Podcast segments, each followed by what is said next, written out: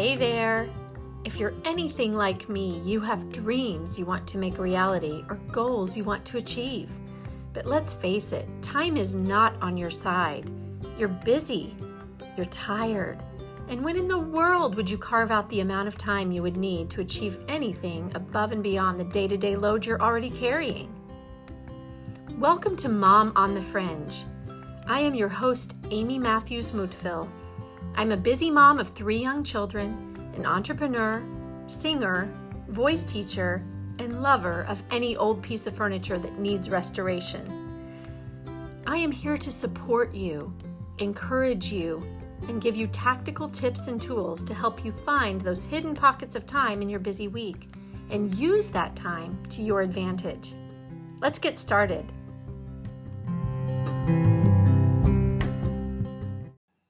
Well, I am so excited to introduce today's guest to you. It's my good friend, Christiana Michaelis. Christiana is an expert on the subject of creativity. As a musician and opera director, she developed her own creativity through the arts.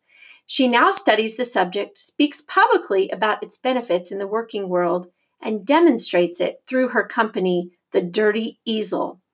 Through The Dirty Easel, Christiana conducts team building workshops and creativity training to help organizations flex their creative muscle. Well, I already gave our audience a little bit of background about you, but I'd love for you to just introduce yourself and tell us who you are and what you're up to. So my name is Christiana Michaelis, and I am here living in Austin, Texas. And I moved to Austin um, a good ten years ago, almost eleven years ago, from Germany.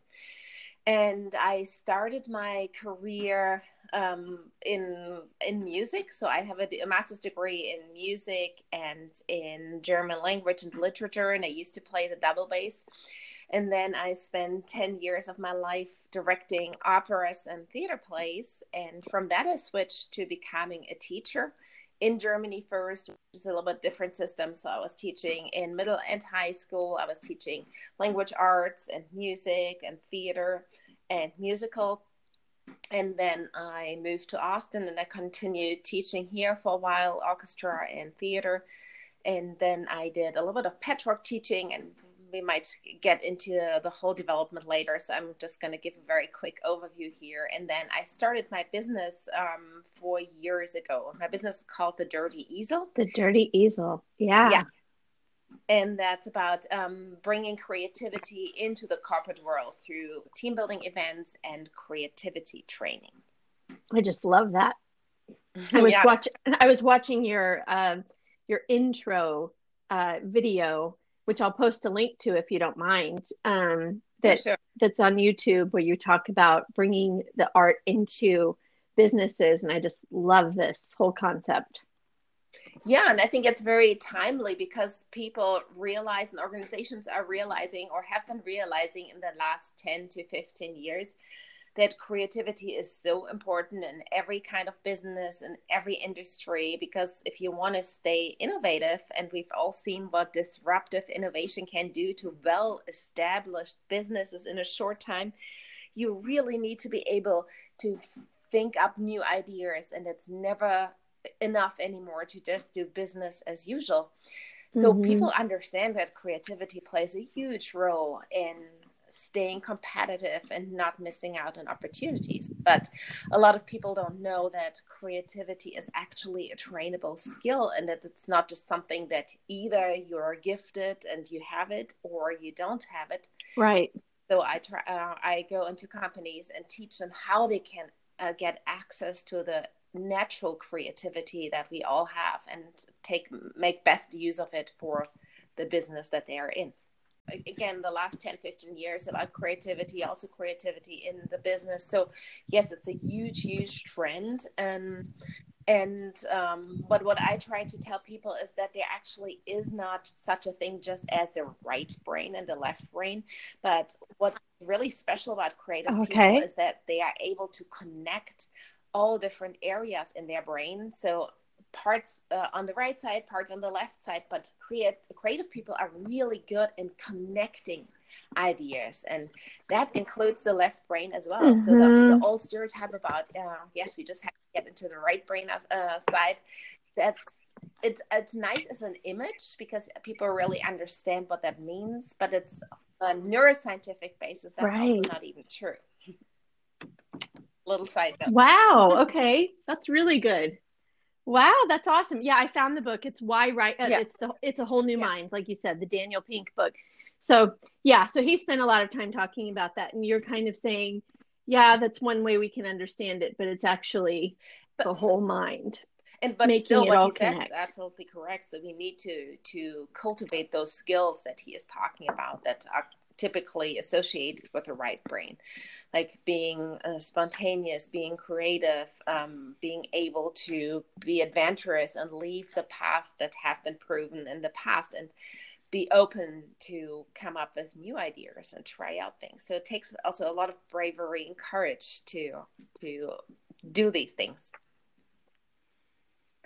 Yeah and you talk a lot about this with with regards to um, business and solutions in the business place. But how do you find that, you know, because I see a huge tie in to just everyday life. And especially, you know, when I think about motherhood and when I think about um, just how I handle situations in life, once I have sort of that tapped into um, my creative side and my ability to sort of think outside the box a whole new you know situation opens up for me so can you kind of unpack that a little bit maybe even for our yeah that's absolutely listeners. true and so i'm just specializing on the business side which does not mean at all that that's where creativity belongs or that it doesn't um, reach out to all different areas of life like there are so many aspects to mm-hmm. creativity one for example that i typically don't even address is that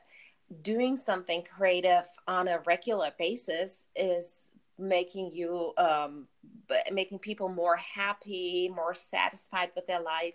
People who do creative things they they mm. need less medication. They're less uh, likely to develop anxieties and depression. So there's a, a lot of things that go um, into creativity besides being um, profitable in in business and what you mentioned also to be uh, as a mom to be creative and think outside of the box i think that also ties into the idea that creativity um, often is misunderstood at, as being the same as being artistic. And a lot of people say oh i can't even draw a straight mm-hmm. line so i'm not artistic so i'm not creative. And that's absolutely not true um, mm. creativity is, is everything like okay. it's it's um, you know i always have the example as a mom you open the fridge at night and you find three things in there and you just still have to make a dinner for everybody so creativity can be very practical and um, some people call that the small creativity versus the big creativity so the big creativity is what what when einstein comes up with a new, a new theory that's big creativity but the small creativity mm-hmm. is in is in everyone's life and nobody is able to not be creative. So we always have to find um, ideas and solutions to problems that occur. And everybody knows that life is not without problems and not for anybody. So we need to be creative in in solving those problems and and moms Absolutely. especially yeah. because we have so many hats on and we have to juggle so many things and everything always goes different than we plan it and we expect it to go. So motherhood mm-hmm. is a mm-hmm. great training in thinking outside of the box and coming up with instant solutions that you have never thought of before. Yeah, I love the example of opening up your refrigerator because I I feel like many of us are masters at that.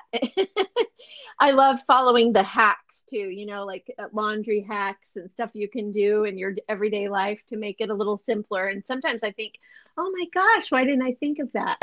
it's amazing.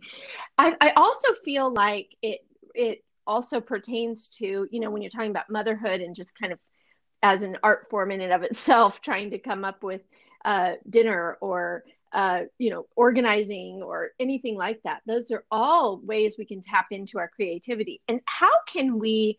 Because I think this is something that's talked a lot about, but it's something that we as mothers um, are sort of I think, apprehensive, a lot of us, with our children in teaching them or helping them. I shouldn't say teaching them because become already uh, wired, hardwired for creativity within us. But how can we um, come alongside them and encourage their creativity and their um, thinking?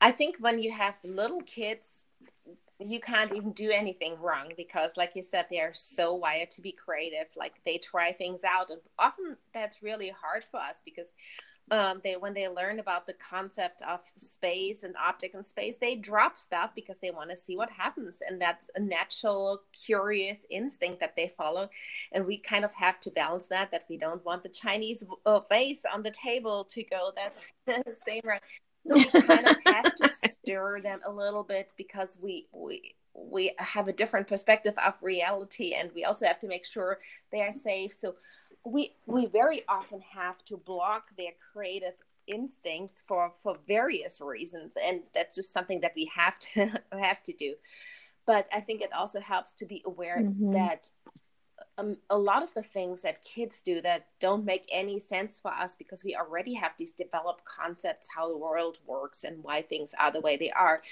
um, it helps to take a step back and to um, understand that this is really a way of learning of experimenting that they don't just learn the world by listening to their parents telling them this is the way it goes and they just follow that lead. They have to experiment and they have to explore mm-hmm. and that's what they naturally all do. And that's also what really um, moves us as humans ahead on the long run. I mean all the big inventions all the things that, that we accomplished and for better or for worse like not all the inventions are really good ones but they all came out of uh, a quest for cu- uh, curiosity. They are all um, there was always a something that interested uh, a person and something somebody wanted to find out. And um, so i think that's just so ingrained in us as being humans and for kids um, i think we yeah. we just need to encourage them to find safe playgrounds um, in which they can explore their creativity and uh, encourage them to ask all their questions mm-hmm I know it can be super annoying when you're in the car and you're trying to figure out where to go to to the next place, and you get these gazillion random questions from the back of the car. So it's it's always a, a struggle, but understanding how how good that is, um, I think that's that's one way to really um, tune in to the creative the creative side of your kids. The other one is that um, yeah. I think it's always great for kids to see that adults and enjoy those things too. And in my experience with painting, I know how kids love to do paintings with their parents because then they feel like they're both in the same shoes. And often parents feel like, oh, but I'm oh, really yeah. not good at this, so I'm just I'm just watching that it's not getting too messy, and I don't want to do it myself. And I want to encourage people to take that opportunity mm-hmm. with the kids to actually do play and to try out those things that they haven't done in a long time and that's sometimes a good way to tap into your own creativity as well, just by sitting next to them and doing a painting together. That's absolutely right. I mean, I know for myself, I get lost in the everyday activity of like getting from one place to the next. And when I do take the time and have in the past sat down with my kids and we we buy those canvases when they're on sale, uh, the little tiny ones, and oh my gosh, we have so much fun with it. But it's it's something that we don't do enough of. I feel like we bond so much when we sit down all together and that's something that every child mm-hmm. of mine enjoys.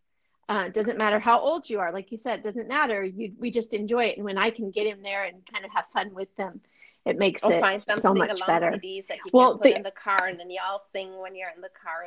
Just like these cool things that find, exactly. bonding opportunities. Yes. And those are times i really feel like it brings you know creativity brings us together but I think the interesting thing when you're talking about that is, you know, you're talking about controlling the mess. I think honestly, when I'm really being honest with myself and when I've talked to other friends, mom friends, uh, we've that's the thing I hear all the time is, oh, I just hate the mess. And I really struggle with letting go and allowing them to explore their creative their creative side because I know who's going to be cleaning it all up at the end of the day. And um and also, you know, I can speak for myself. I have three very creative kids and I have paid the the price in a lot of ways in my um, mm. home with how much they've created on surfaces that aren't supposed to be uh, created upon. So, how would you? I mean, I know there's a lot of talk about this. I, I've, I've actually got a friend who I'm looking forward to interviewing down the road, Shannon Kinney. She has a, a podcast as well, and she has a blog called the A Free Spirit Life, and um, really talks to the idea of uh, being a creative mom and allowing your kids to have that opportunity. But I, I, really feel that that's that's something that we need to talk about. Like the house is going to be messy. You are going to have a mess when you create sometimes when you're when you're allowing your kids to have that. Yes, but I right? think it's also you have to find ways that make it doable. Like it's just always a con- constant mess. And yes, you need your house to be cleaned. I mean, your voice counts too as a mom, and so we have to find a common ground. Right. And for example, um, that can be that they have like one little area in their room that's kind of the messy art area. Nobody cares how that looks, but that's where they stay. Or what I do, like when the weather is nice, I just I have a tablecloth that's already covered with hundreds of hours of painting, and so I put that out and give them an area yeah. where they can be messy. Um, and and and then they they can just do it there so i just need to to set some boundaries like if i just cleaned the whole house i don't want to do a huge project that messes everything right up because then i'm really going to be frustrated and to honor that too yeah or like cooking is another example like yeah. cooking especially when they're young they, they are uh, messy so so i find a good day when i don't care and then I, I set my mind okay this is going to be messy and i know um, this is going to end with a lot of cleaning. But then I purposefully, intentionally pick a day where I have the nerve and I have the time to do that. So um, mm. I don't think that mm. creativity should overpower any other feelings that you have and uh, other necessities. You just have to find yeah. um, good areas. And plus, um, um I think the kids are always um, young enough to learn that they need to be part of the cleanup too. And that can be a frustrating process right. too because the, for the first years it's more work to get them to do it than just do it yourself but it pays off in the long run and mm. so they understand that that's part of uh, creative exploration is just um, comes with a price yeah absolutely it does but i i really love this whole conversation about about just allowing this to come out and you and i met uh, several years ago and uh, in a German meetup group here in Austin. And uh, that was one of the things that I felt like you and I really had in common was just this creative side. And I felt I feel like we could talk for just hours about, um, you know, projects we're working on and things we're doing. And you know, I, I really want to kind of um, just chat with you a little bit about the you, you mentioned already the different things you're working on but just kind of the the timeline i guess of how you've um, you know you talked about how you were a musician and you and you still are and you um, kind of started there but you kind of I, I, see you from a distance as I know you see me, um, you know, working on different things and how I've just seen over the years as, as uh, you have sort of evolved from doing one thing you know you were uh, working in the schools and teaching music and and you've tried so many different avenues to try to get where you are today. And I, I if i know you well enough i would know you're still evolving and still working on um, things as they you know as you continue to grow and and uh, look for new opportunities. So that's what i wanted to kind of chat with you about is just I I'm really fascinated by your uh you know start to finish kind of how you've started with with the things you're doing and what you continue to do. And I would love to talk about just how how you think about um yeah i think i'm i'm lucky to be born in a time or living in a time maybe not born but live in a time where that's okay to do. I feel like the tendency these days is much mm-hmm. more to shift careers and to explore different areas because just jobs change so much and um, jobs that exist right now might not exist 15 years from now. So we, we do have the expect uh, expectance that um, people are more flexible and that they don't just pick one career in college and then stick with it to the to the end of their lives. And for me, um, that was not necessarily um, intentional from the beginning, but it evolved this way for various reasons. Like there were always different reasons why shifts happened. But um, looking back, and as, uh, as, Steve Jobs said, it's it's much easier to connect the dots when you uh, look back. It all makes a lot of sense, and it ties on in very very much together. And I feel like what I'm doing right now is is synthesizing all these experiences that I had before. For example, I've I've been on the artist side, like as a musician and also as a uh, opera director.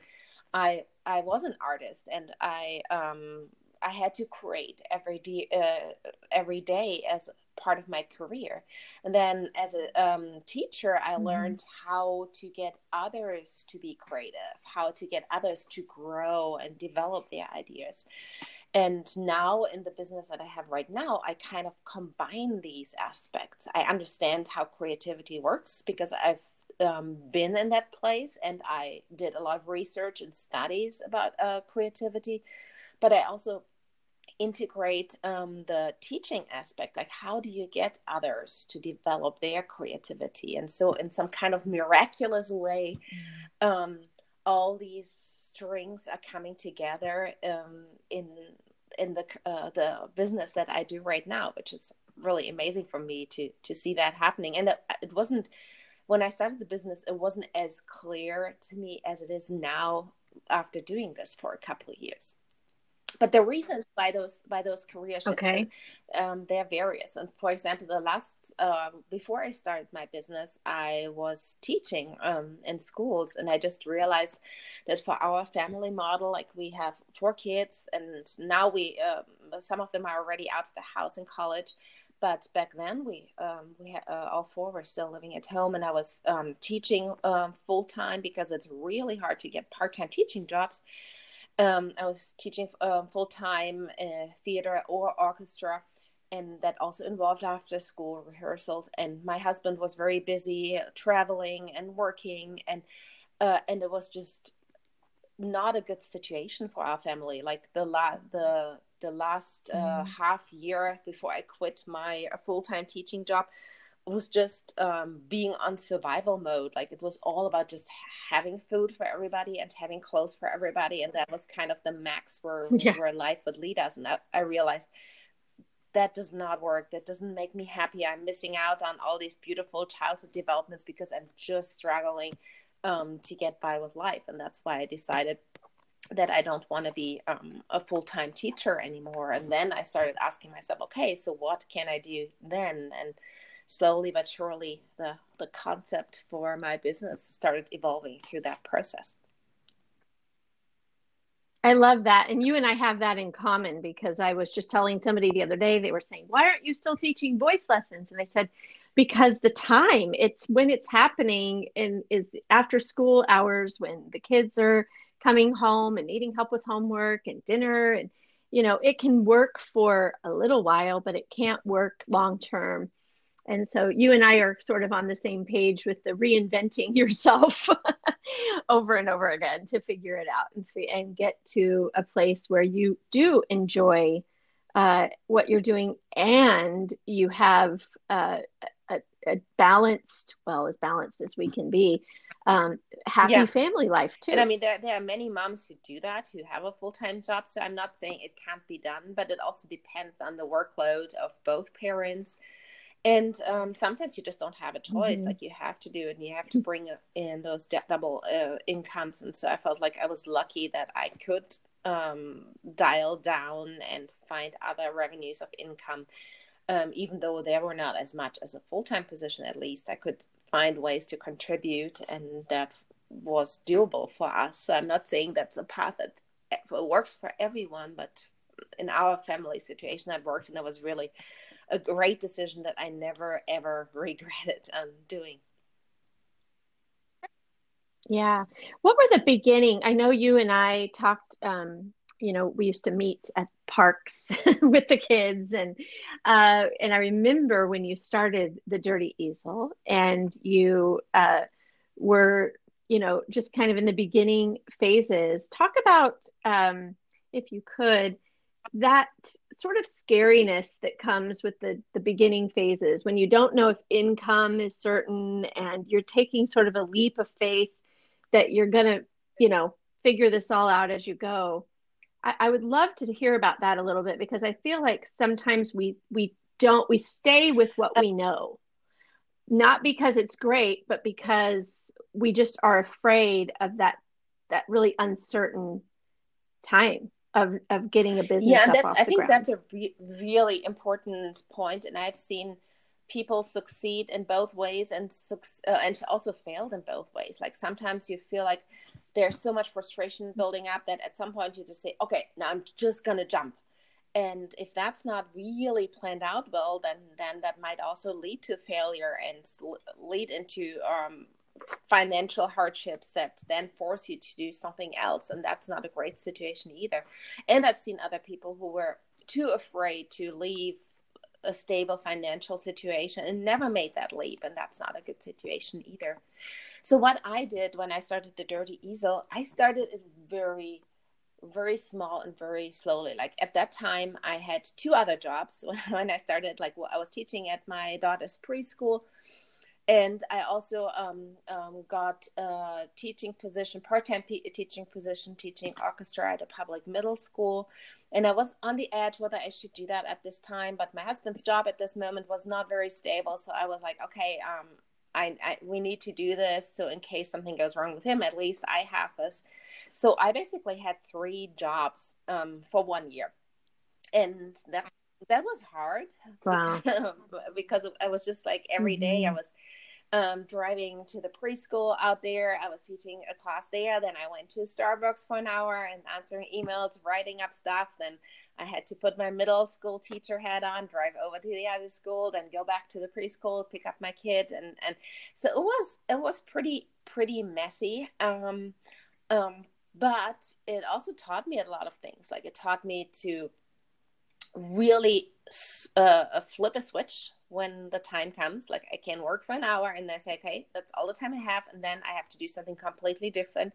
And it's not fun to do it that way, but it really is helpful when you learn to do that. So that was one of the lessons that I felt really benefited me also later. And the other one is that you don't have as much pressure on your um, small business that you're starting to develop and in my case that was that was a good thing because uh, I had a had an idea how I wanted to run my business, and I read a lot of books about how to build a business, and I wrote a business plan. But honestly, I had no clue, uh, and but I didn't know um, mm-hmm. that I had no clue, and so um, it was really good to have some time to to figure that out and learn as you go. And uh, if I would have started my business and with a necessity to be financially successful within a couple of weeks, um, that would have not worked. and my original idea um, way back for the Dirty Easel was to to actually have a brick and mortar location and open it for art jamming um, classes all day long and um, and I had a whole concept for that, and then I realized that that also wouldn't work with our family situation, and I was very sad to give that up. But looking back, it was a it was a godsend not to have gone that route because I wouldn't have not been able, time wise, knowledge wise, um, family wise, to even pursue that path. So for me, it worked out really well to start small, not to put a lot of pressure on this on this project, and and give it time um, to grow organically. Again, that might not be true for every kind of business. Like sometimes you you can't just start it in a small way. You have to to go all in on nothing, and I, am sure that's a lot harder to do. But um, as much as you can, try to build it up while you have another stable income, especially if it's so different than everything that you've done before. I think that's a great way to not burden your new idea, your new business with too much pressure pressure to be successful right off the bat. Do you think that's harder nowadays, especially when you have, you know, I know as, uh, you know, you've you've observed me as I've um, started businesses and you know tried to get something off of the ground, and um, I've noticed uh, that there's a lot of outside pressure that you can get caught up with, like all the bells and whistles, and and that they call it what do they call it? The uh, uh, new object syndrome where you have there's so many tools now nowadays especially online that you could use to grow your business to the optimal level and uh, you know get more visitors on your page or get more um, uh, you know get more likes or get more business in general uh, do you find that that sometimes has been overwhelming for you or do you find that you've ha- had a balance in sort of checking off your boxes one thing at a time and figuring it out as you go? I i don't know anybody who started a business who was not overwhelmed and and that does not even just relate to the new kind of business. I mean i, I love this podcast. Um by Guy Raz said how i built this. Um and yes, and I love that one too. You see all these stories of people who had ideas, and and a lot of them start with failures. Like they say, said, "Oh, I had this idea, and I did that, and that totally flopped, and then I did this."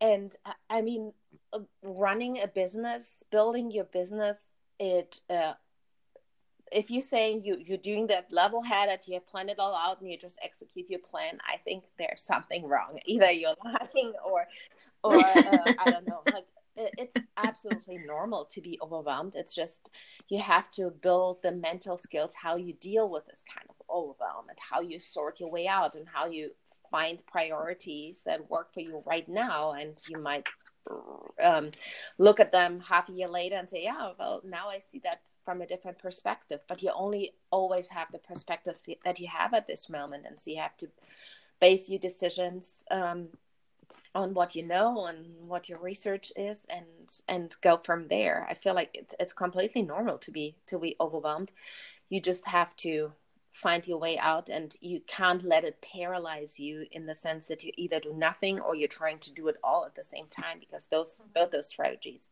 won't mm-hmm. work so you have to start somewhere and you just have to start with what you think is the smartest starting point from your perspective and from what others who have gone this way before um, tell you.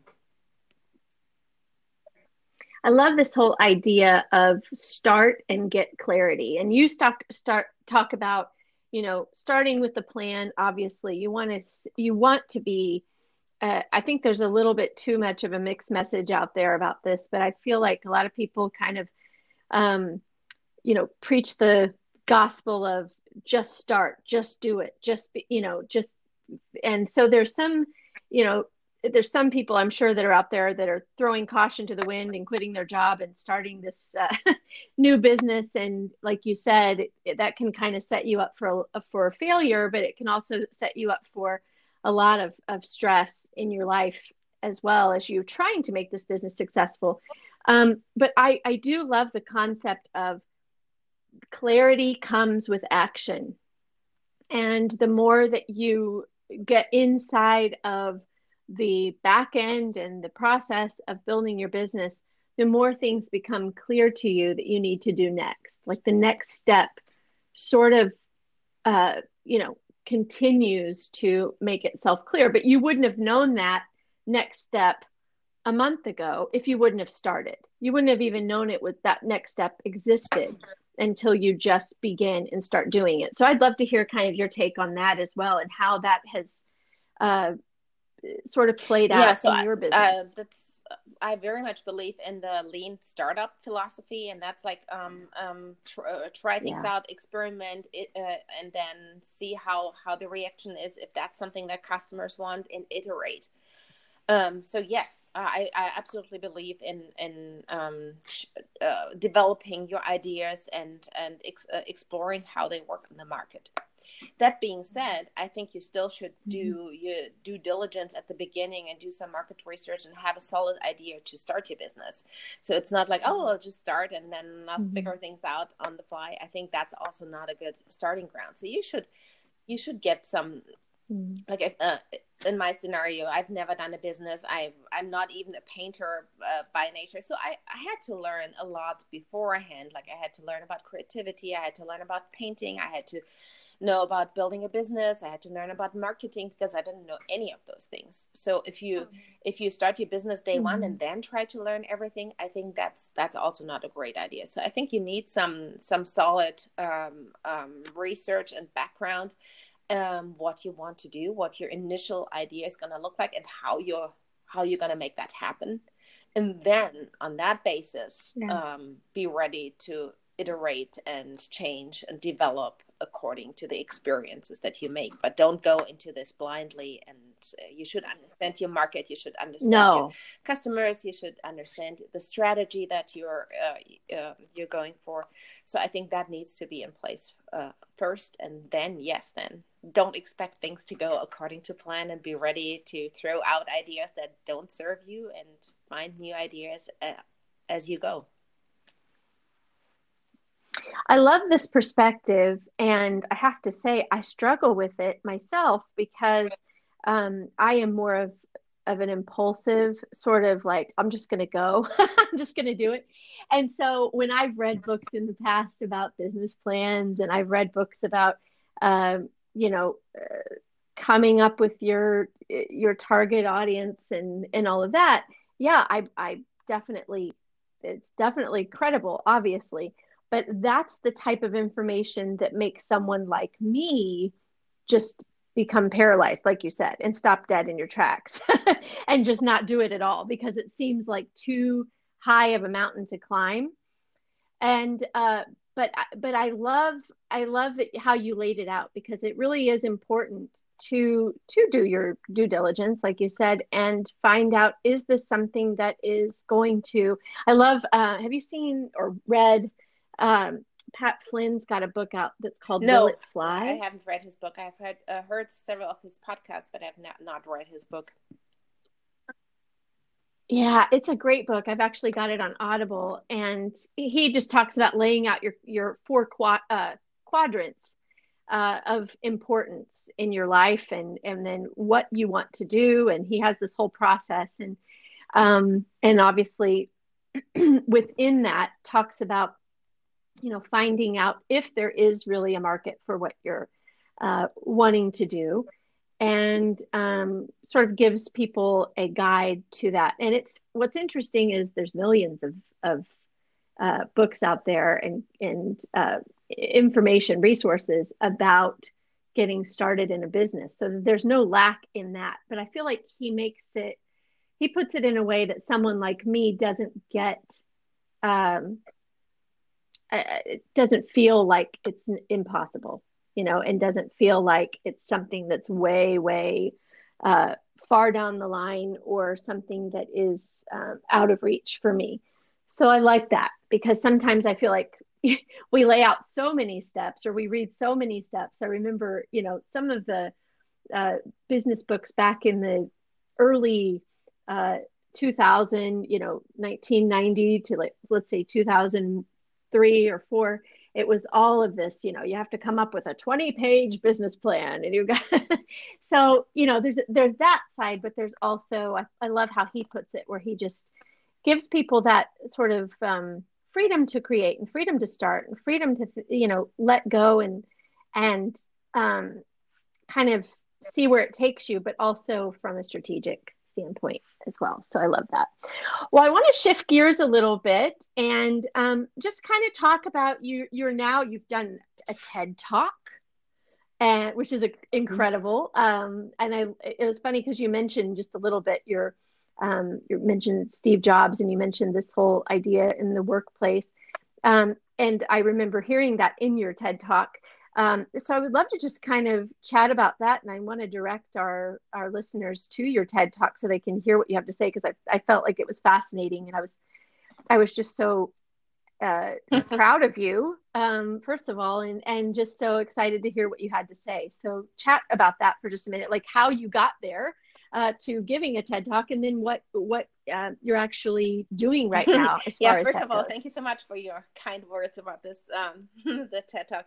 Yeah, it was. A, It was a, oh, it was, was great. unique great. experience, and um, it came for me at the right time. Like I um I started to develop a strategy that I wanted to uh, go more into speaking um, because, as I said earlier, there's right now there's uh, uh, quite a big awareness that creativity is important in business, but I feel like there is a lack that it's actually a trainable skill and it's something that you can um, develop so um, like you can develop that in your employees and that's the message that i want want to get out because i feel like that's mm-hmm. not as as well known quite yet for example this kind of comes from uh, sorry I didn't mean, don't mean to interrupt you but the kind of you're making me think of the whole growth mindset yes. versus fixed mindset and so that actually creativity is mm-hmm. part of this uh, uh, growth mindset and that it's something um, that you can develop like 50% of people believe they are not creative and they believe they don't have the ability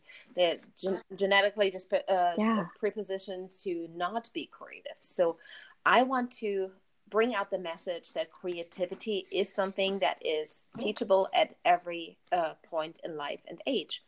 And so the way for me to do that is um, through speaking. Um, to to inform people that there is this a possibility and for example if you compared with emotional intelligence 20 years ago that was not a thing yet and people uh, knew they are good leaders and they are bad leaders, and um, but they also did not understand that it's really a trainable skill. And now, 20 years later, um, people understand that you can take a, a, training for emotional intelligence, and people start doing that. So, in creativity, I feel like we're a little bit behind in that development. So that was a long start, but that's the reason mm. why I started um, emphasizing my speaking uh, more because I wanted to to uh, get that information out then um, while I was trying to to build ski, uh, speaking engagement, I saw that there was going to be a TEDx conference in Austin, and so I just, I you know why not attitude. I just applied and uh, submitted my uh, my topic and my idea worth um, spreading and then we had a vetting process and they got back to me and we had a phone interview and so then i was selected and that was yeah i was very excited to do that and it was not a whole lot of time to do something like this and i had no idea how much work that's actually going uh, uh. So, right. But it was also fun to see. Um, we did this kind of in a community, or the group of uh, women who did this uh, TEDx conference became kind of a community, and to see how everybody grew through this period and how they all developed their skills and tasks. Um, that was really uh, amazing um, to see. So it was just personal challenge just incredible. to get it into this format, into this time, and and yeah it's a very specific way of building your presentation oh that's just so cool. I love that. I'm sure you learned oh, a yes. lot from it. And i'm and and has it brought you other opportunities since you've um, given that talk? not uh, yet i don't know. Like it's now on my resume. It's it's something that I've did. So it's something that is out there. So it's hard to say oh yeah because i have this. That person got interested. It's not that that black and white, but um, I'm uh, I'm sure it's gonna establish my credibility, and it's uh, people get a better understanding what my business is about and what I am about. And so I think it's a great resource um, for people who want to learn more about what I do and why I do the things that I do.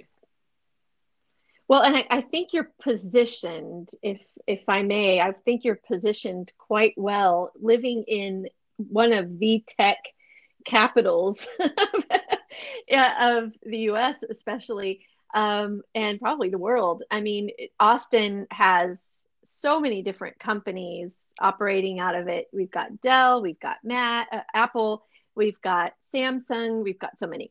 So I would think, you know, they would be lining up to get this information into uh, into the businesses and and hopefully down the road maybe that's something you will do you will be a part of I, what is your uh, that was kind of my next question what is sort of your next uh, next move i mean what what would be your goal like your five year uh, plan or where do you want to take i'm this? still in the um, mode to grow my business um, so i'm still since it's such a mm-hmm. unique mm-hmm. and um, new um, undertaking i still need to do a lot of work just to get the word out and and let people know about it because um, there's there's mm-hmm. nobody in austin and maybe barely in the united states who does uh, something similar in the way i do it so um, there's which is fun to do because it's really something new,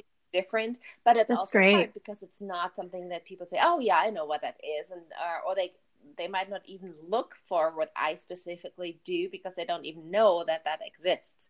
So there, there's a well.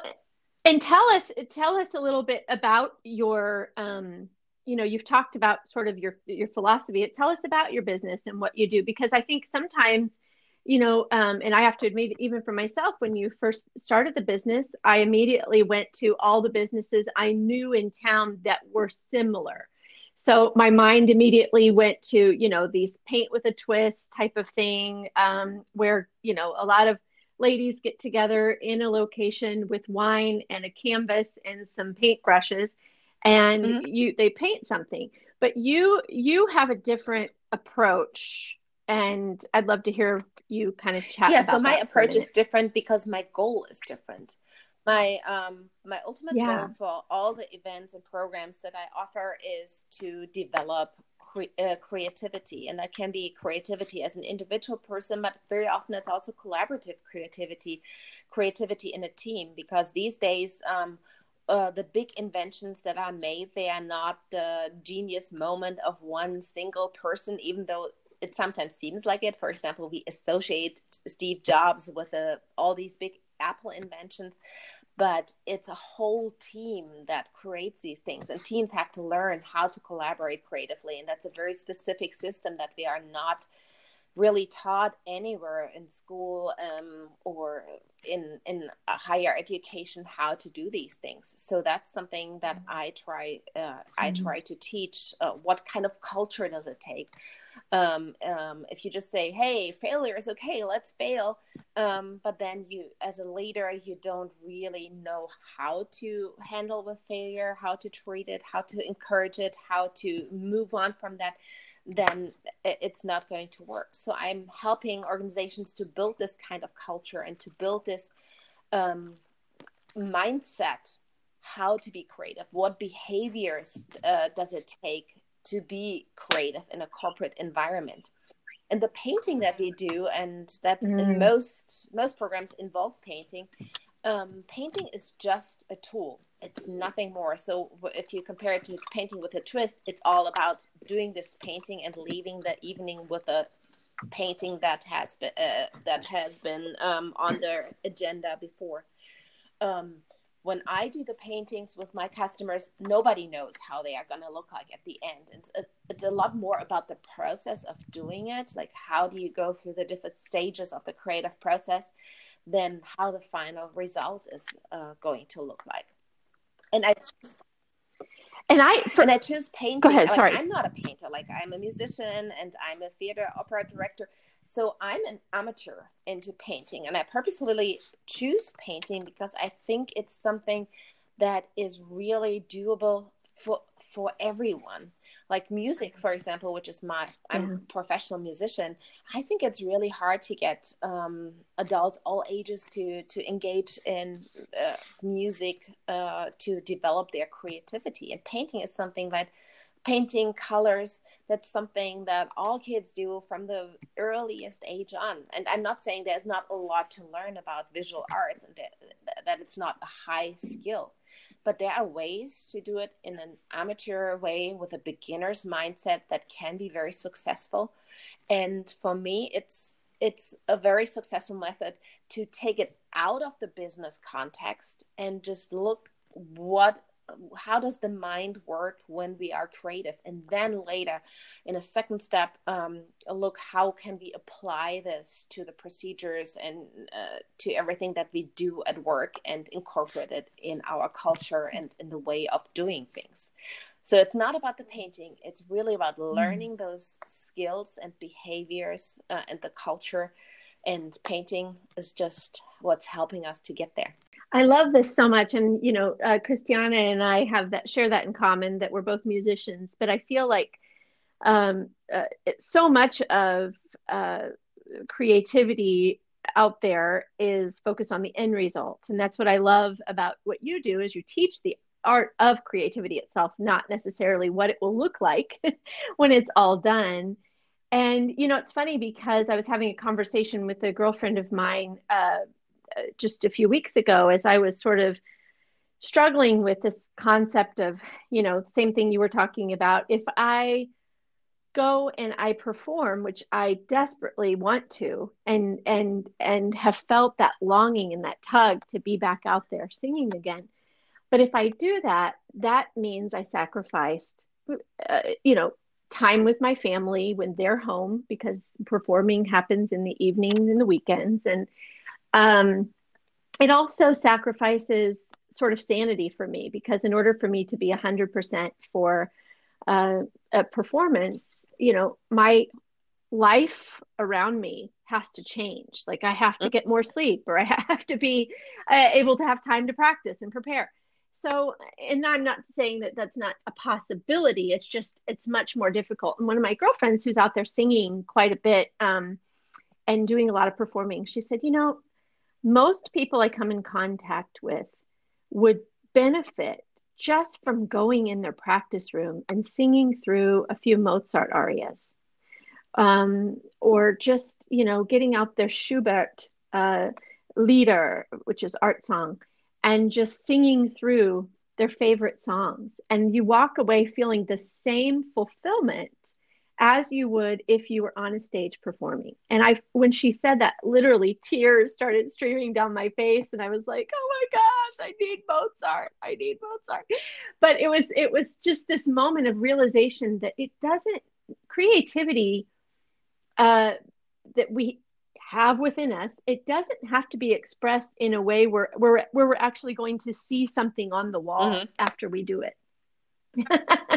um, or we have to, you know, have some end product that is just as good as or better than someone else's. It means we are we have some output right into the world. That's that's just we're we're working through um, our own ability, our own freedom that we didn't actually know we had um, to yeah and i create. think that that's especially a helpful step when you get started and when you have all these inhibitions and you feel like you're not creative it takes a lot of the pressure out i think if we find like a creative hobby um, which is always a good way to practice creativity on an ongoing uh, basis, we want to see some results. Like if we if we start knitting, we want to do something that actually starts looking nice, but it also will. Like it also it's, it's a natural process um, that once we keep keep engaging in in a subject that we will develop our skills and our talents and grow in that area.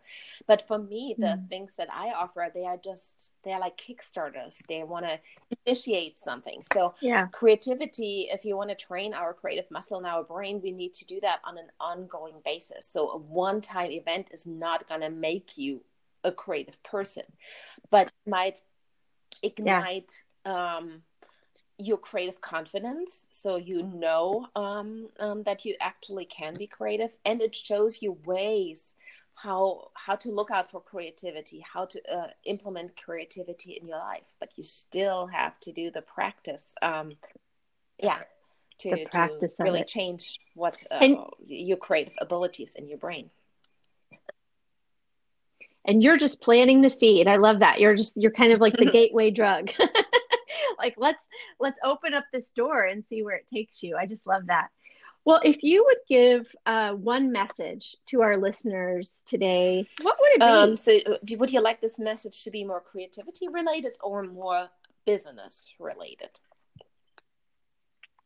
Uh, whatever. I mean i think you know along those lines would be great as far as i mean i feel like a lot of people maybe i'm speaking for for just myself only but i feel like even as a creative person i struggle on a daily basis to acknowledge that you know i do i do certain things like this podcast is a creative uh, way for me to express myself. But um, I, I feel like in general, I do, like you said, have to make a practice of it. And I feel sometimes very inhibited or insecure about my own abilities. So I, I don't know, just whatever okay so whatever. um maybe one thing is like oh, because we talked about this earlier on like if you have these ideas and you want to do something different and you don't have the courage to to make the leap i think what what really helps is to use your creativity to map that out like for example if you say i want to be a podcaster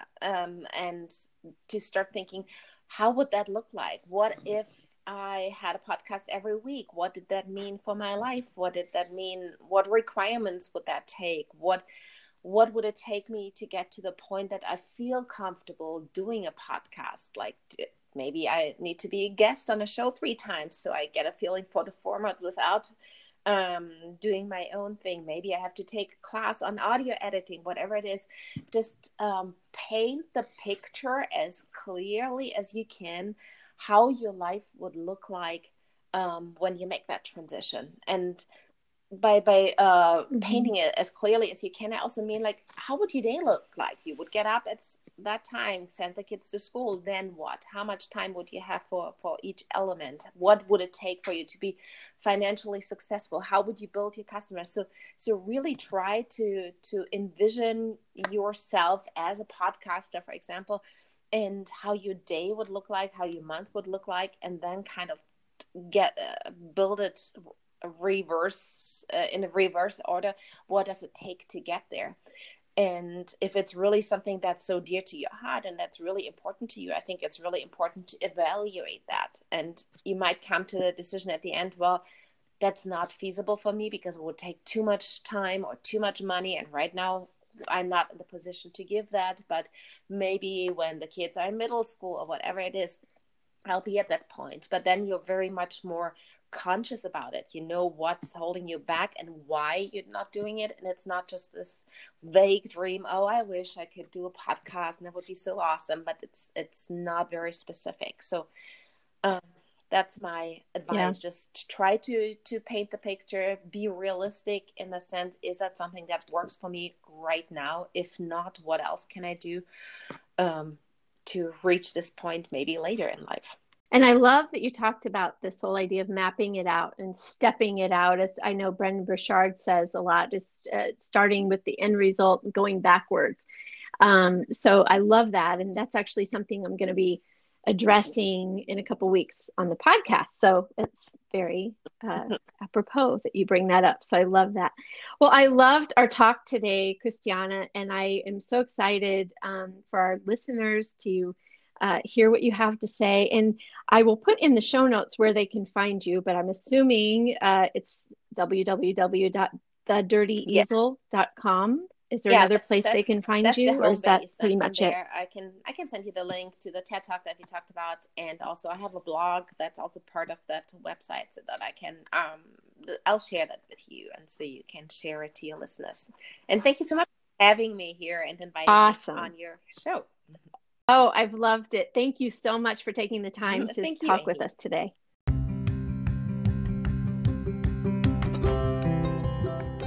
well that's a wrap. Thank you so much for sticking around and listening to this podcast episode. It means so much for me. And please don't forget to leave a review. Till next time, bye bye.